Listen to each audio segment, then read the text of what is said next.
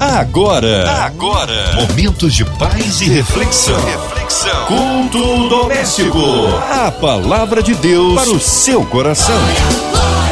Deus é tremendo, Deus é bom em todo tempo, em todo tempo Deus é bom. Mais um culto aí no ar da noventa e três para que você possa ser alimentado, abençoado, edificado, transformado com a gente, nosso queridão Pastor Márcio Gonçalves. Que alegria recebê-lo aqui em mais um culto, pastor. Um abraço aí a todos da comunidade evangélica Projeto Vida de Nova Iguaçu. Shalom, querida Márcia Cartier, que alegria poder estar aqui novamente no culto doméstico. Eu quero também cumprimentar a todos os nossos irmãos com a paz do Senhor Jesus. Que Deus abençoe sua vida, sua casa, sua família e te cubra debaixo das bênçãos celestiais. Está começando agora o nosso culto doméstico e eu tenho certeza certeza que através dos louvores e através da palavra, Deus vai falar conosco. Fica ligado em nome de Jesus. Ah, hoje a palavra aí no Novo Testamento, é isso, pastor Márcio? O texto de hoje está no Novo Testamento, é a primeira carta de Paulo aos Coríntios, no capítulo dez, versículos doze e treze. Deixa a tua Bíblia aberta com a santa e poderosa palavra de Deus. A palavra de Deus para o seu coração. Vamos à leitura do texto. Aquele, pois, que pensa estar em pé, olhe, não caia. Não vos sobreveio nenhuma tentação senão humana, mas fiel é Deus, o qual não deixará que sejais tentados acima do que podeis resistir. Antes, com a tentação, dará também o meio de saída, para que a possais suportar. Também gosto de ler em outras versões. Essa versão da Bíblia Mensagem, ela também é, é muito interessante. Ele diz assim: não sejam tão ingênuos e autoconfiantes. Vocês não são diferentes. Podem fracassar tão facilmente como qualquer um. Nada de confiar em vós mesmos. Isso é inútil. Mantenham a confiança em Deus. Olha o versículo treze, como é que fica assim, bem amplo, né? Ele amplia para nós, numa linguagem um pouco mais poética, mas nos traz muito para perto, né? O texto nos coloca muito perto dessa verdade que Paulo está declarando. Olha o versículo treze. Nenhuma tentação, nenhum deste que surge no caminho de vocês é maior que o enfrentado por outros. Tudo que vocês precisam lembrar é que Deus não deixará que fracassem. Ele nunca permitirá que sejam pressionados além do limite, mas estará sempre com vocês para ajudá-los a vencer a tentação. Tremendo, né? Eu creio que nós estamos diante de desafios diários, querido. Eu creio que a nossa geração é a geração que hoje está diante dos maiores dilemas que eu acredito que uma geração possa ter vivido. A gente tem É, estado debaixo de muitas pressões o tempo todo. Eu acredito que as nossas decisões, elas vão determinar também na nossa vida a nossa colheita. Paulo, nesse texto, ele vai mostrar para nós que a gente está debaixo de pressões. Então, Paulo aqui está dizendo que a diferença é que nós, nós não somos guiados por aquilo que o mundo dita. É verdade, o que nos diferencia desse mundo não tem nada a ver com a realidade que enfrentamos, mas com a maneira como reagimos a ela e ao cenário à nossa volta.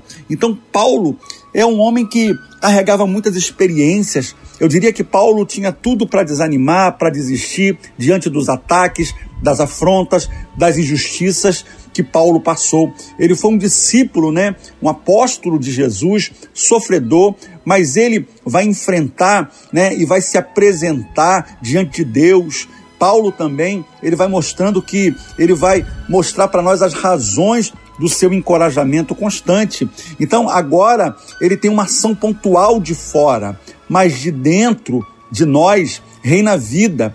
Então, ele está dizendo que as realidades externas que experimentamos, por piores que sejam, ela não, não muda a minha realidade interna. E é isso que eu quero começar mostrando para você, que uma vez que você foi alcançado por essa palavra, que uma vez que o Espírito Santo começou a atuar na tua vida através da sua conversão, a partir daí as mudanças começaram a acontecer.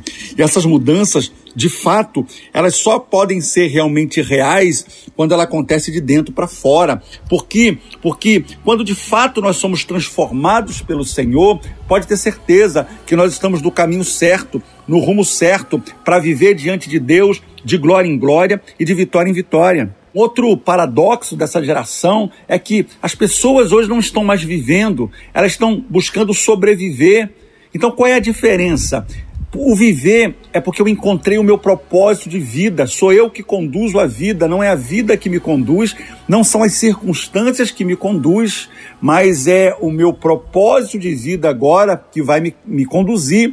A palavra sobreviver significa que a vida se tornou um acidente, né? Escapou com vida, mas ficou sequela. Você sabe que existe uma coisa chamada o teste de vida, né? Prova de vida, que também deveria ser feito no mundo espiritual, porque tem muita gente, irmão, que está realmente morto espiritualmente. E a minha palavra de hoje não é um confronto, mas é um alerta que eu quero te dar, que no nome de Jesus você desperte. Esse texto para nós é um despertamento, é uma palavra que é, traz um temor no meu coração, porque Paulo aqui, ele está mandando é, a gente cuide, cuide para que não caia. O que, que ele está dizendo? Olha, cuidado, cuidado para não cair, porque é extrair o melhor de si, o melhor da vida. Ele está dizendo, conheça os seus limites, o seu potencial. E tem muita gente, quando eu falo sobre essa questão de conhecer a si mesmo, né? O autoconhecimento é muito importante para você conhecer os seus limites, para você saber o seu propósito de vida, para você saber quais são as suas limitações, para você entender quais são os planos que Deus tem para você. Isso é importante. Então, conhecer a si mesmo é mais importante de até do que conhecer o seu próprio inimigo. Então, a maioria das pessoas desconhece seu potencial. Por quê? Porque não conhece a si próprio. E a minha oração hoje é essa, que Deus possa te visitar nessa hora, com graça, com bondade, com misericórdia. Para quê? Justamente para que você possa entender e compreender os propósitos de Deus para a sua vida. Porque se eu fosse traduzir cuide para que não caia essa frase, seria o seguinte: é melhor prevenir do que remediar. O segredo para não adoecer é a prevenção. Então nós estamos numa onda exaustiva e poderosa que tem sugado a nossa energia, né? A, a saúde física, emocional, mental, espiritual. O tempo todo a gente tem sido bombardeados.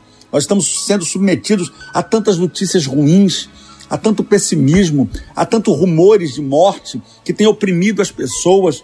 E em nome de Jesus, Paulo está dizendo, cuidado, cuide para que você não caia, né? A gente sabe que as pessoas estão envelhecidas, sem alegria. Você chega nos lugares, é um ambiente de tristeza, sem vida, né? Muita falência aconteceu nesses últimos anos. Muita gente perdeu é, não só...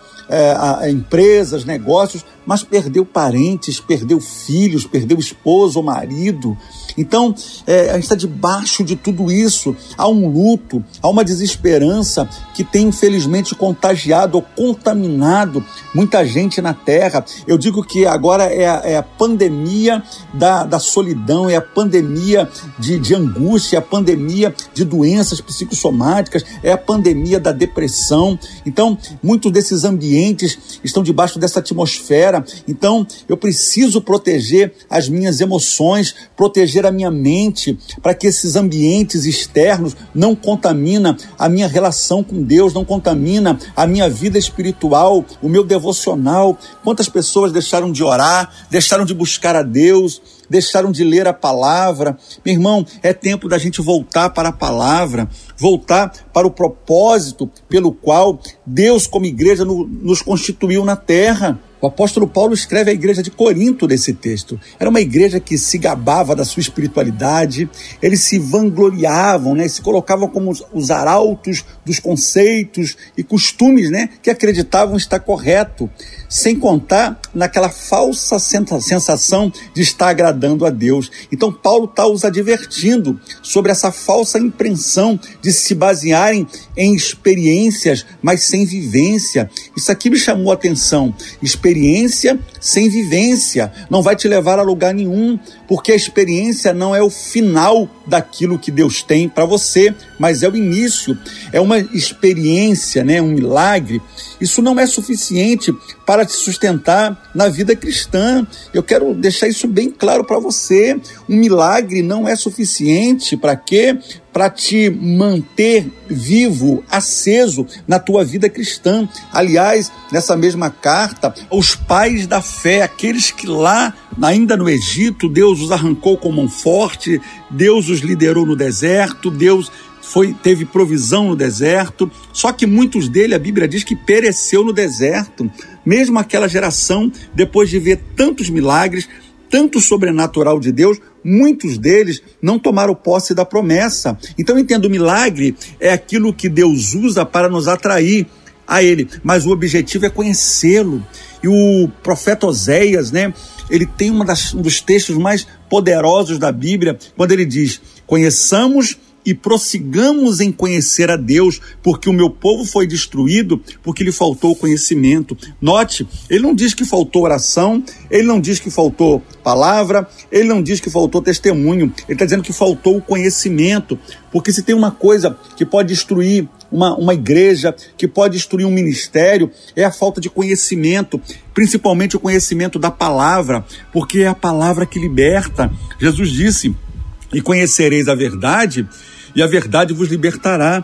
Se a gente olhar, nenhuma outra nação foi tão privilegiada por Deus, nenhuma outra nação viveu tantos sinais, milagres e prodígios, providência de Deus, experiências naturais, sobrenaturais, desde o Egito e principalmente no deserto.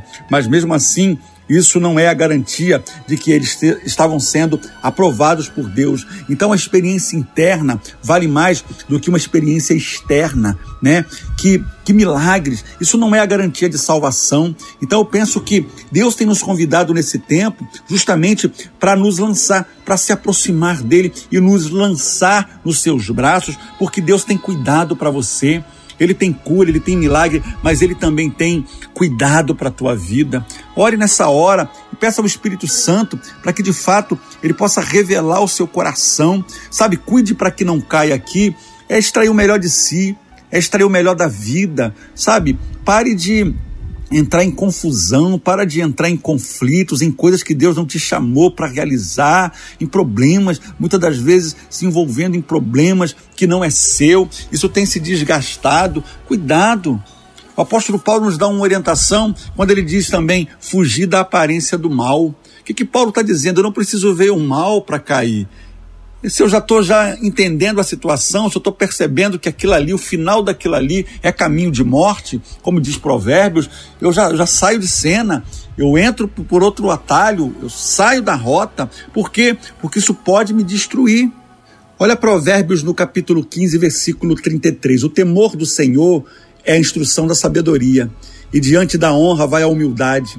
Deus usou Faraó para tirar o povo do Egito, mas Deus usou o deserto para tirar o Egito do povo. Deus os havia tirado do Egito, mas eles carregavam ainda algumas, alguns sentimentos, né, dentro do coração, alguns desejos, vontade até de voltar para a escravidão. Olha o que, que Deus está fazendo. Deus liberta o povo, tira aquele povo da escravidão, mas eles de vez em quando tinham o desejo de voltar para a escravidão, só porque tinha alimento, porque tinha comida. Olha só que vida miserável, porque a maior, a maior obra que Jesus fez na minha vida se chama liberdade, libertação. Eu sou livre. Será que você pode declarar isso comigo? Eu sou livre pelo sangue de Jesus. Glória a Deus.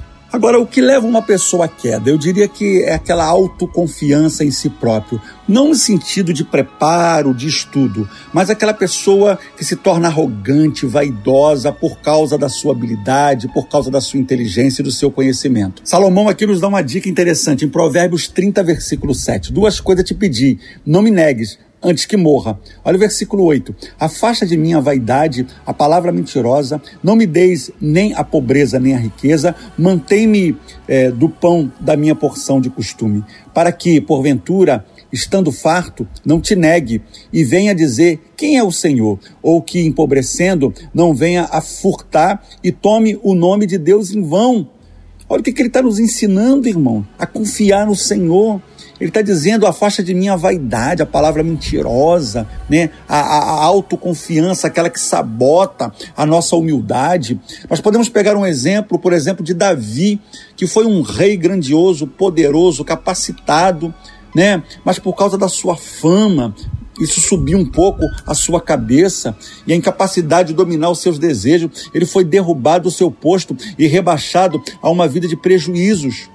Até hoje falam de Davi, um homem segundo o coração de Deus, mas todos lembram, porém, do, do mais na história de Davi. Um homem segundo o coração de Deus, mas todos sabem o pecado que Davi cometeu. Agora, a gente precisa tomar cuidado, porque muita gente usa argumentos que são defensivos, que não corrobora com a palavra de Deus. Tipo, ah, mas a carne é fraca. Meu amigo, a carne é fraca, mas o espírito é forte, né? Então a gente tem que tomar cuidado. Eu tenho muitos problemas. Ora, ué, irmão, quem é que não tem problema? Todos nós temos problemas. Isso não pode ser um argumento que eu uso o tempo todo para me defender, não, não. É colocar diante de Deus, irmão, os meus temores, as minhas fraquezas. O apóstolo Paulo, na segunda carta aos Coríntios, no capítulo quatro, versículo dezesseis, olha que, olha que texto tremendo. Por isso, não desfaleçamos. É, mas, ainda que o nosso homem exterior se corrompa, o interior, contudo, se renova de dia em dia, porque a nossa leve e momentânea tribulação produz em nós um peso eterno de glória muito excelente. Que texto maravilhoso, que texto tremendo. Ele está falando dessa convicção que eu carrego dentro de mim, das experiências que eu já vivi com Deus. Ele fala que a, a tribulação, ela vai vir, não tem jeito. A grande questão é o que, que essa tribulação produz. No caso de Paulo, ele está dizendo, ela produz em mim um peso de glória, excelente de glória. Eu quero profetizar isso na tua vida, no nome de Jesus, que essa tribulação vai produzir na tua vida é glória, é vitória, Vitória em nome de Jesus. A segunda coisa que eu diria que pode levar uma pessoa a cair é o abandono do aprendizado. É isso mesmo, é não se interessar mais pelo conhecimento. Por quê? A vida ela é um constante aprendizado. O engano é a primeira arma que o inimigo vai usar para destruir a verdade. É a primeira arma que ele vai atuar na terra, apontando a volta de Cristo. Então nós estamos numa guerra. É a guerra entre a mentira e a verdade. E numa guerra, o primeiro alvo a ser atingido é a verdade. O inimigo quer derrubar a verdade. Ele não suporta ouvir a verdade. Então nós, como povo de Deus, igreja santa de Jesus na terra, nós não podemos nos afastar da verdade, da palavra de Deus. É tempo realmente a gente se agarrar a essa palavra, porque é a palavra de Deus que vai nos manter de pé. É a comunhão com a palavra, é uma vida de oração, uma vida de santidade, uma vida de renúncia. Se a gente aplicar tudo isso na nossa história e na caminhada cristã, nada vai nos parar nessa terra. Mas Paulo está dizendo, olha, aquele que está de pé, então a palavra aqui para aquele é um, é qualquer um, não existe super-homem, não existe, né, super-crentes, não existe super-pastores dotados de uma capacidade infalível, inerrável, não, não existe isso, irmão. A palavra para cuidar aqui é enxergar à frente, é se antecipar ao problema, é se antecipar ao ataque do inimigo, é observar, é perceber com a mente. Eu oro para que Deus lhe dê uma mente espiritual, a mente de Cristo. Paulo fala sobre isso. Olha, eu tenho uma mente de Cristo, que Deus lhe deu uma mente capaz de enxergar do outro lado, sabe? Um discernimento espiritual para esse tempo que a gente está vivendo. Falo desse abandono do aprendizado, é o desinteresse pela palavra, o desinteresse pelo discipulado. O discipulado é a maior ferramenta de crescimento para um cristão. Não tem como você estar inserido no reino de Deus, inserido na igreja de Jesus na terra, e não estar participando de um aprendizado, né, de um discipulado, seja ele dominical, seja ele semanal, mas você não pode fugir, para mim, dessa, dessa, dessa verdade que é o conhecimento. Paulo, a Bíblia diz, né? Jesus disse que a verdade liberta, o conhecimento governa. Conhecereis a verdade, a verdade vos libertará. A verdade, ela tem o poder de te libertar, mas é o conhecimento da palavra que vai fazer você governar sobre a terra. A terceira coisa que eu destacaria aqui, que pode levar uma pessoa à queda, é é o isolamento. É, eu quero que você guarde isso, o isolamento. Porque se tem uma arma que o inimigo tem usado para conseguir é, desestabilizar as pessoas, para conseguir ali é, dizer desânimo, trazer conflito, é o isolamento. Por isso que a Bíblia vai dizer que o inimigo, né, Satanás, anda ao nosso derredor, rugindo como leão, buscando a quem possa tragar. Eu posso usar aquela metáfora, né, do leão, quando ele vai caçar, o que que ele faz com a, quando ele chega diante de um bando ali? Ele mira em uma vítima e ele tenta isolar aquela vítima, tirar ela do meio ali do bando, porque a partir daí ela se torna vulnerável. Então eu diria que é muito complicado na vida de um homem, de uma mulher de Deus, se ele quiser se manter firme no propósito, andar isolado, andar sozinho. Eu ouvi uma frase que muito me abençoou, que sozinho você vai mais rápido, mas com alguém você vai mais longe. Então não escolha se isolar, não escolha viver dentro da igreja, ou que seja em ambientes fora da igreja, isolado, eu não consigo me relacionar com ninguém. Olha, até Jesus precisou de doze homens para seguir com ele na missão. Quem dir, quem dirá nós? Não se isole, não se afaste do convívio da igreja. Existe uma doutrina satânica, demoníaca, que tem sido pregado aí fora, que tem dito que a igreja sou eu, eu não preciso de igreja, eu, eu quero a Cristo, mas eu não quero a igreja. Ei, claro que você é corpo de Cristo, e esse corpo, se você cortar a mão e tirar ela do corpo, daqui a algum tempo ela está podre, não serve para nada, morreu. Assim somos nós. Quando Paulo vai falar sobre cada membro do corpo que está inserido no corpo, somos nós, irmão. É só você encontrar o seu lugar no corpo e você vai se tornar a pessoa mais feliz dessa terra. Encontre o seu propósito, saia dessa falácia, dessas doutrinas de demônios mentirosas. Porque é na igreja, é na comunhão, Deus ama a comunhão entre os irmãos, é na igreja que somos fortalecidos, é na igreja recebendo a palavra que nós somos discipulados, é na casa de Deus, ouvindo testemunhos que nós somos edificados. Não existe evangelho sem igreja, igreja sem evangelho. Isso é uma falácia do inimigo. E a minha oração hoje, cuidado, se você tem...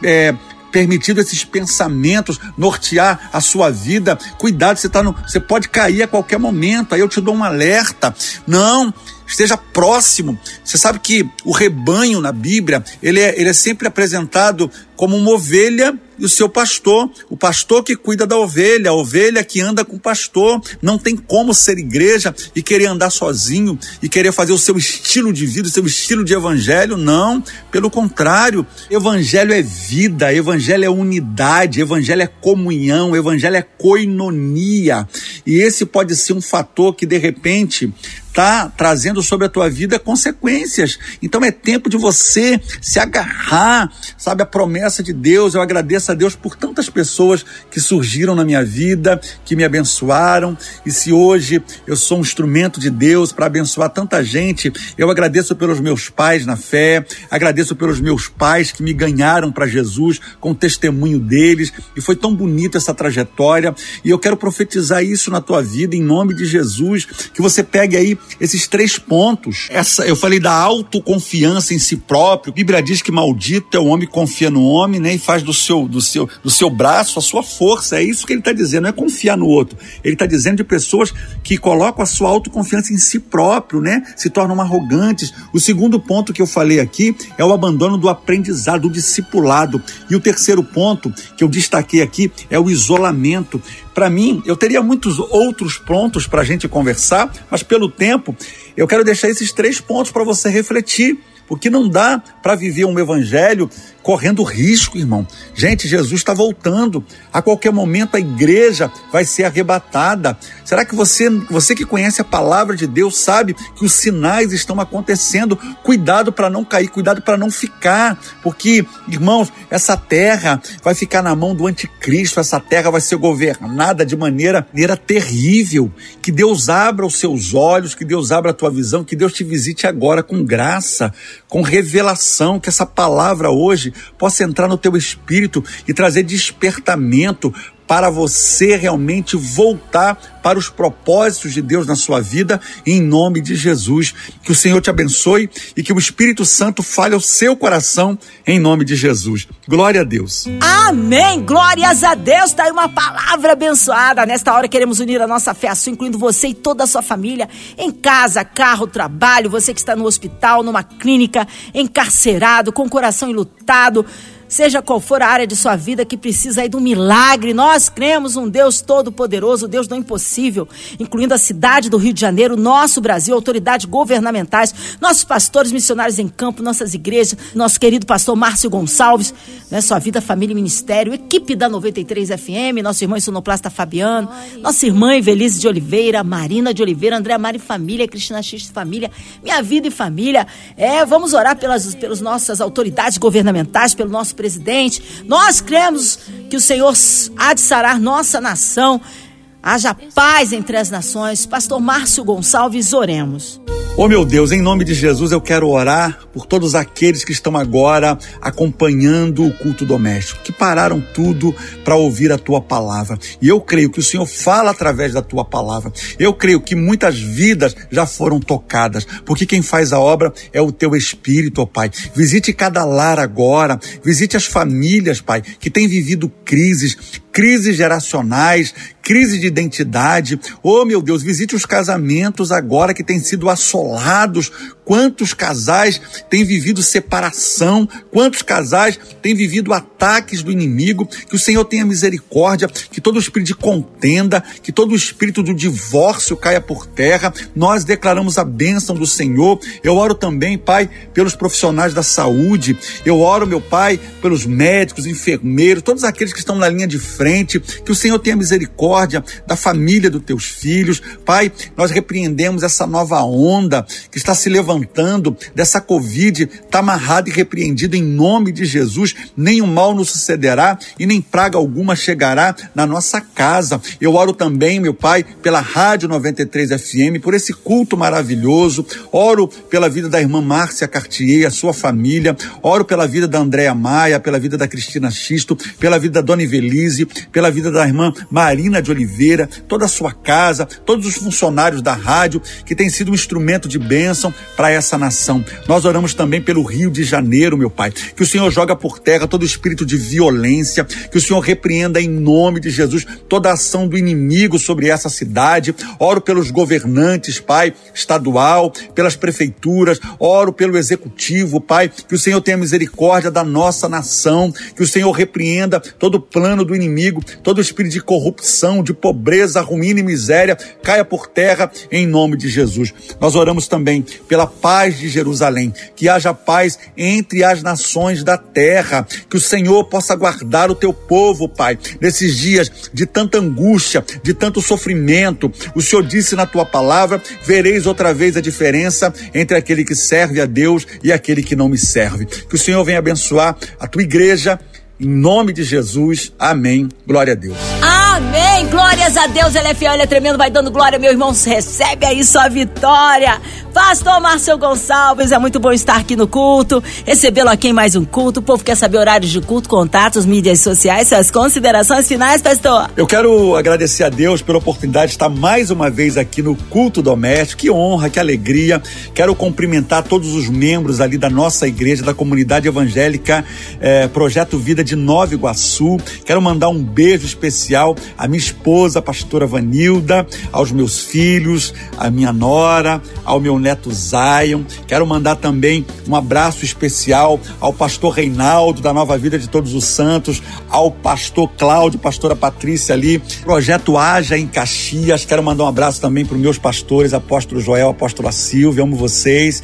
E quero deixar aqui também o nosso endereço. Nós estamos no endereço provisório, estamos aí preparando a inauguração a reinauguração da igreja, já já vai estar acontecendo. Então nós estamos na rua Paulo Oliveira Carvalho, número noventa e cinco, no Caioaba, O endereço da igreja é na rua Ceará cento e sessenta e quatro. Já já eu estou dando para vocês aí as datas da nossa inauguração. Será uma grande festa. Os nossos dias de cultos são as quartas-feiras, dezenove e trinta, e domingo às dezenove horas, culto da família, culto de celebração. As nossas mídias sociais é Projeto Vida de Nova Iguaçu no Facebook, Projeto Vida de Nova Iguaçu também no Instagram. A minha rede social é P R Márcio G Januário no Instagram e Márcio Gonçalves Januário no Facebook. Acompanha a gente lá, vai ser um prazer poder interagir com você. Um abraço, querida Márcia Cartier, até a próxima. Deus abençoe. Amém, o carinho a todos da comunidade evangélica Projeto Vida ali em Nova Iguaçu. Seja breve retorno nosso querido pastor Márcio Gonçalves aqui no culto. E você, ouvinte amado, continue aqui, tem mais palavra de vida para o seu coração. Vai lembrar, segunda a sexta, aqui na Sua noventa e três, você ouve o Culto Doméstico e também podcast nas plataformas digitais. Ouça e compartilhe. Você ouviu? Você ouviu? Momentos de paz e reflexão. reflexão. Culto Doméstico. A palavra de Deus para o seu coração.